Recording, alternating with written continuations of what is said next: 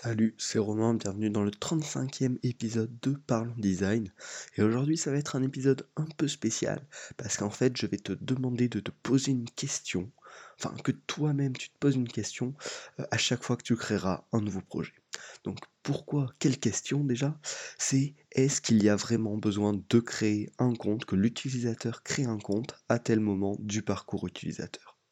Parce que ce que je vais vraiment te demander, c'est de ne pas obliger ton utilisateur à créer un compte n'importe quand, n'importe comment et pour n'importe quelle raison. On va voir pourquoi.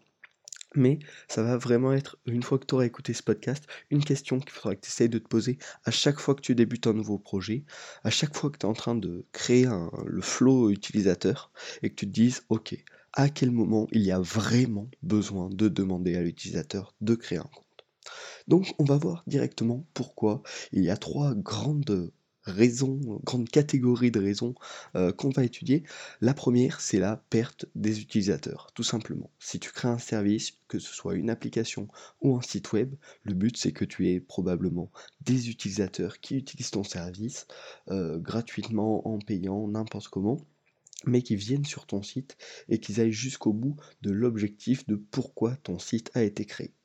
Et la plupart des utilisateurs ont des dizaines, voire si c'est pas des centaines de comptes sur plein de sites différents, plein de plateformes différentes, dont la plupart ils ont oublié euh, les mots de passe, ils ne savent absolument plus, et ils en ont marre de créer des comptes, d'avoir soit des carnets de notes avec des, tonnes de mots de passe euh, qui perdent, ou des applications remplies de centaines de mots de passe. Et ça, ils en ont marre. Du coup, s'il y a une demande de création de compte bien trop tôt, euh, l'utilisateur risque de tout simplement quitter le service, quitter l'application, s'il n'a pas, plus de motivation que ça euh, pour rejoindre ce service. De plus, si vous demandez à l'utilisateur de créer un compte trop tôt, il ne saura pas dans quel but euh, il doit créer un compte. Euh, c'est-à-dire qu'il, par exemple, ça, arrive souvent avec les applications en ce moment, j'ai remarqué, je télécharge pas mal d'applications pour tester, etc. Et souvent, tu ouvres l'application, ça te demande de créer un compte. Alors que tu n'as, tu n'as même pas encore ouvert le service, tu n'as même pas encore aperçu la réelle interface, tu, ne sais vraiment pas, pourquoi, et on te demande de créer un compte directement. Alors que probablement le, créateur de l'application aurait pu trouver une solution, te laisser tester sans compte, enregistrer tes données sur ton, téléphone, tu vois, par exemple, et te demander ensuite, au bout de quelques jours, euh, est-ce que vous souhaitez créer un compte pour, euh, pour qu'on puisse bien garder vos données, etc ce serait bien plus pratique pour l'utilisateur et je pense qu'il y aurait, enfin c'est même certain, que plein d'utilisateurs n'abandonneraient pas l'application dès le début, car moi personnellement c'est ce qui m'arrive. Quand on me demande de créer un compte et que l'appli ne me motive pas plus que ça, que je sais pas vraiment ce que ça va m'apporter, ben, je quitte tout simplement l'application et je la supprime. Et c'est pareil sur un service web. Donc voilà, si vous vraiment ça sert à rien vraiment de demander trop tôt à un utilisateur de créer un compte, essayez plutôt de trouver des alternatives, euh, des façons qui vont vous permettre à vous d'atteindre votre objectif, c'est-à-dire de garder les données de l'utilisateur etc. Mais en attendant, de proposer une petite solution, voilà, comme sauvegarder les données sur son téléphone tranquillement. Et puis ensuite, une fois que l'utilisateur connaîtra le service, euh, proposer de créer un compte pour sauvegarder ses données. Donc voilà, on en rejoint avec le troisième point de la perte d'utilisateur, c'est souvent l'utilisateur veut tester le produit, savoir euh, quelles sont ses capacités, quels sont ses avantages, parce que peut-être, euh, même ça va arriver souvent, il va tester plusieurs produits similaires. Euh, je peux vous donner un exemple de ma vie, on va dire, parce que vous m'avez dit dans les précédents épisodes que vous aimez bien ça.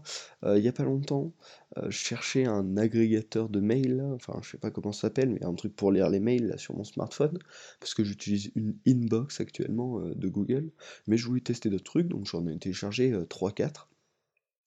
Et donc, sur les 3-4, ben, je, les ai, je les ai forcément testés. Euh, voir quelles étaient leurs, euh, quelles euh, caractéristiques, à quoi ressemblait l'interface, etc. Et bon, dans ce cas-là, ça me demandait pas de créer un compte, et encore, je me demande s'il n'y a pas certaines messageries qui m'ont demandé un compte, de créer un compte, mais celle-ci, enfin, de créer un compte, ouais, autre que mon compte mail que j'utilise actuellement. Mais celle-ci, je pense je les ai dégagées direct. mais pour le fait que voilà, je voulais absolument tester l'application rapidement, sans perdre 15 ans à la paramétrer, avant de savoir si je l'utiliserai réellement et que du coup j'irai plus dans les fonctionnalités avancées, etc. Donc voilà, rien que pour vos utilisateurs, pour avoir des utilisateurs sur votre plateforme, je vous conseille de retarder au maximum la création d'un compte.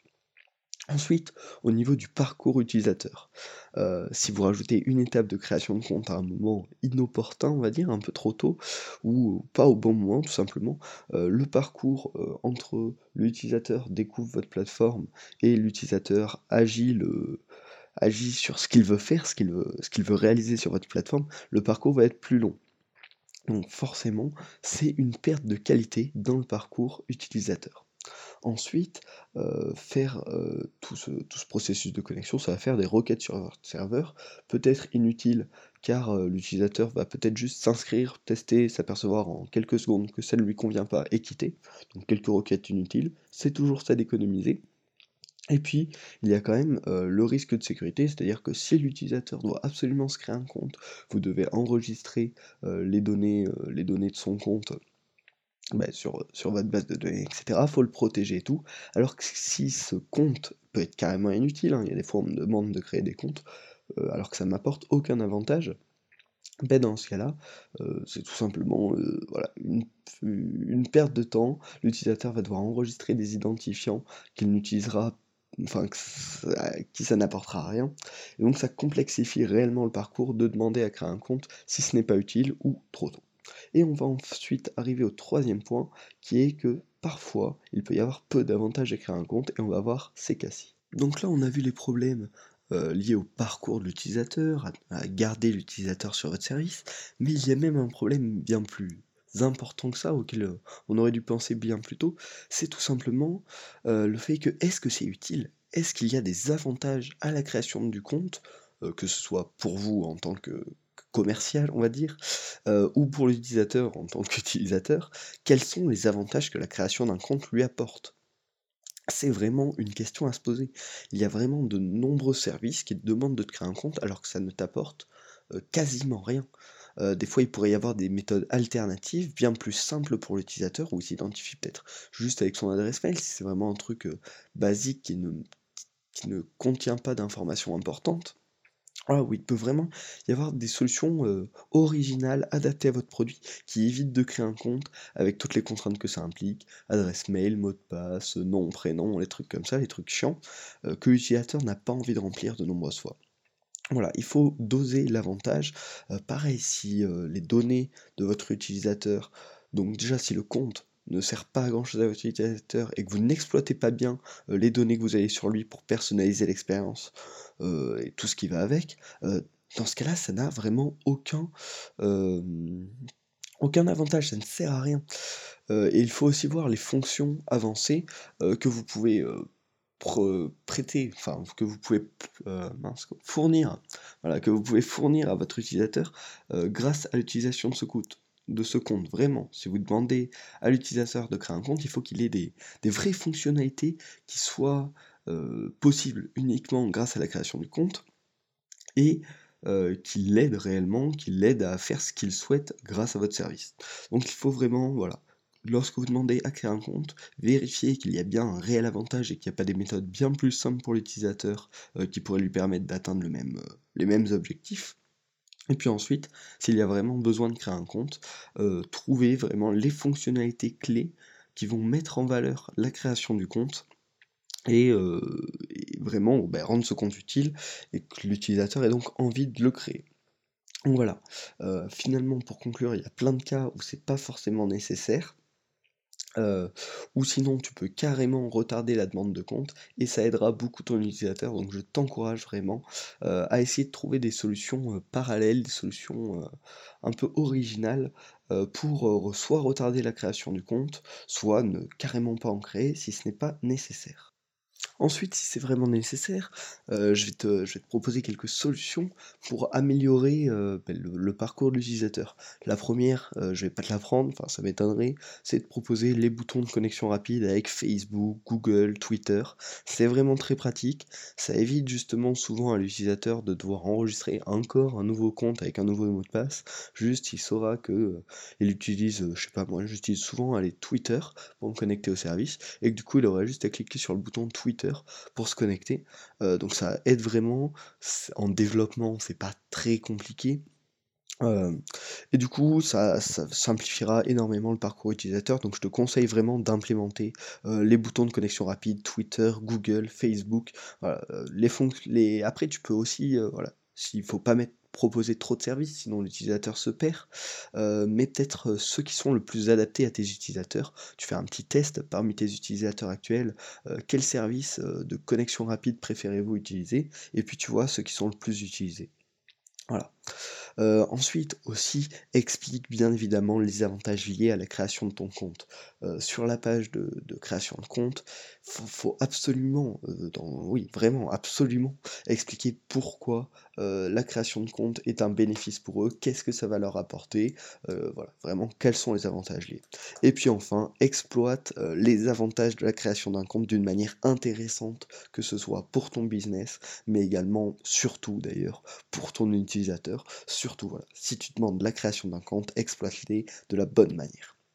Ensuite, pour euh, terminer ce podcast sur, euh, une d'une manière plus détente, euh, je vais te donner un petit exemple perso.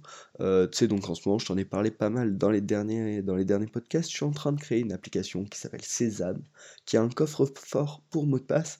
Et donc, j'ai tenu compte de ce, de, bah, de ce que j'ai expliqué finalement dans ce podcast. N'oblige pas à créer un compte. Donc tout simplement, euh, quand, tu, quand rentres sur l'application, tu définis un mot de passe pour l'application et bien sûr tu peux t'authentifier de manière biométrique, Face ID, Touch ID, etc. Voilà, tu peux créer tes cartes avec tes mots de passe euh, et tout. Nickel, mais par contre il y a bien sûr un problème pour la synchronisation. Euh, comment synchroniser sans, sans compte? Et bien là, j'ai trouvé une solution à ce problème justement en me posant la question et en cherchant une solution un peu originale.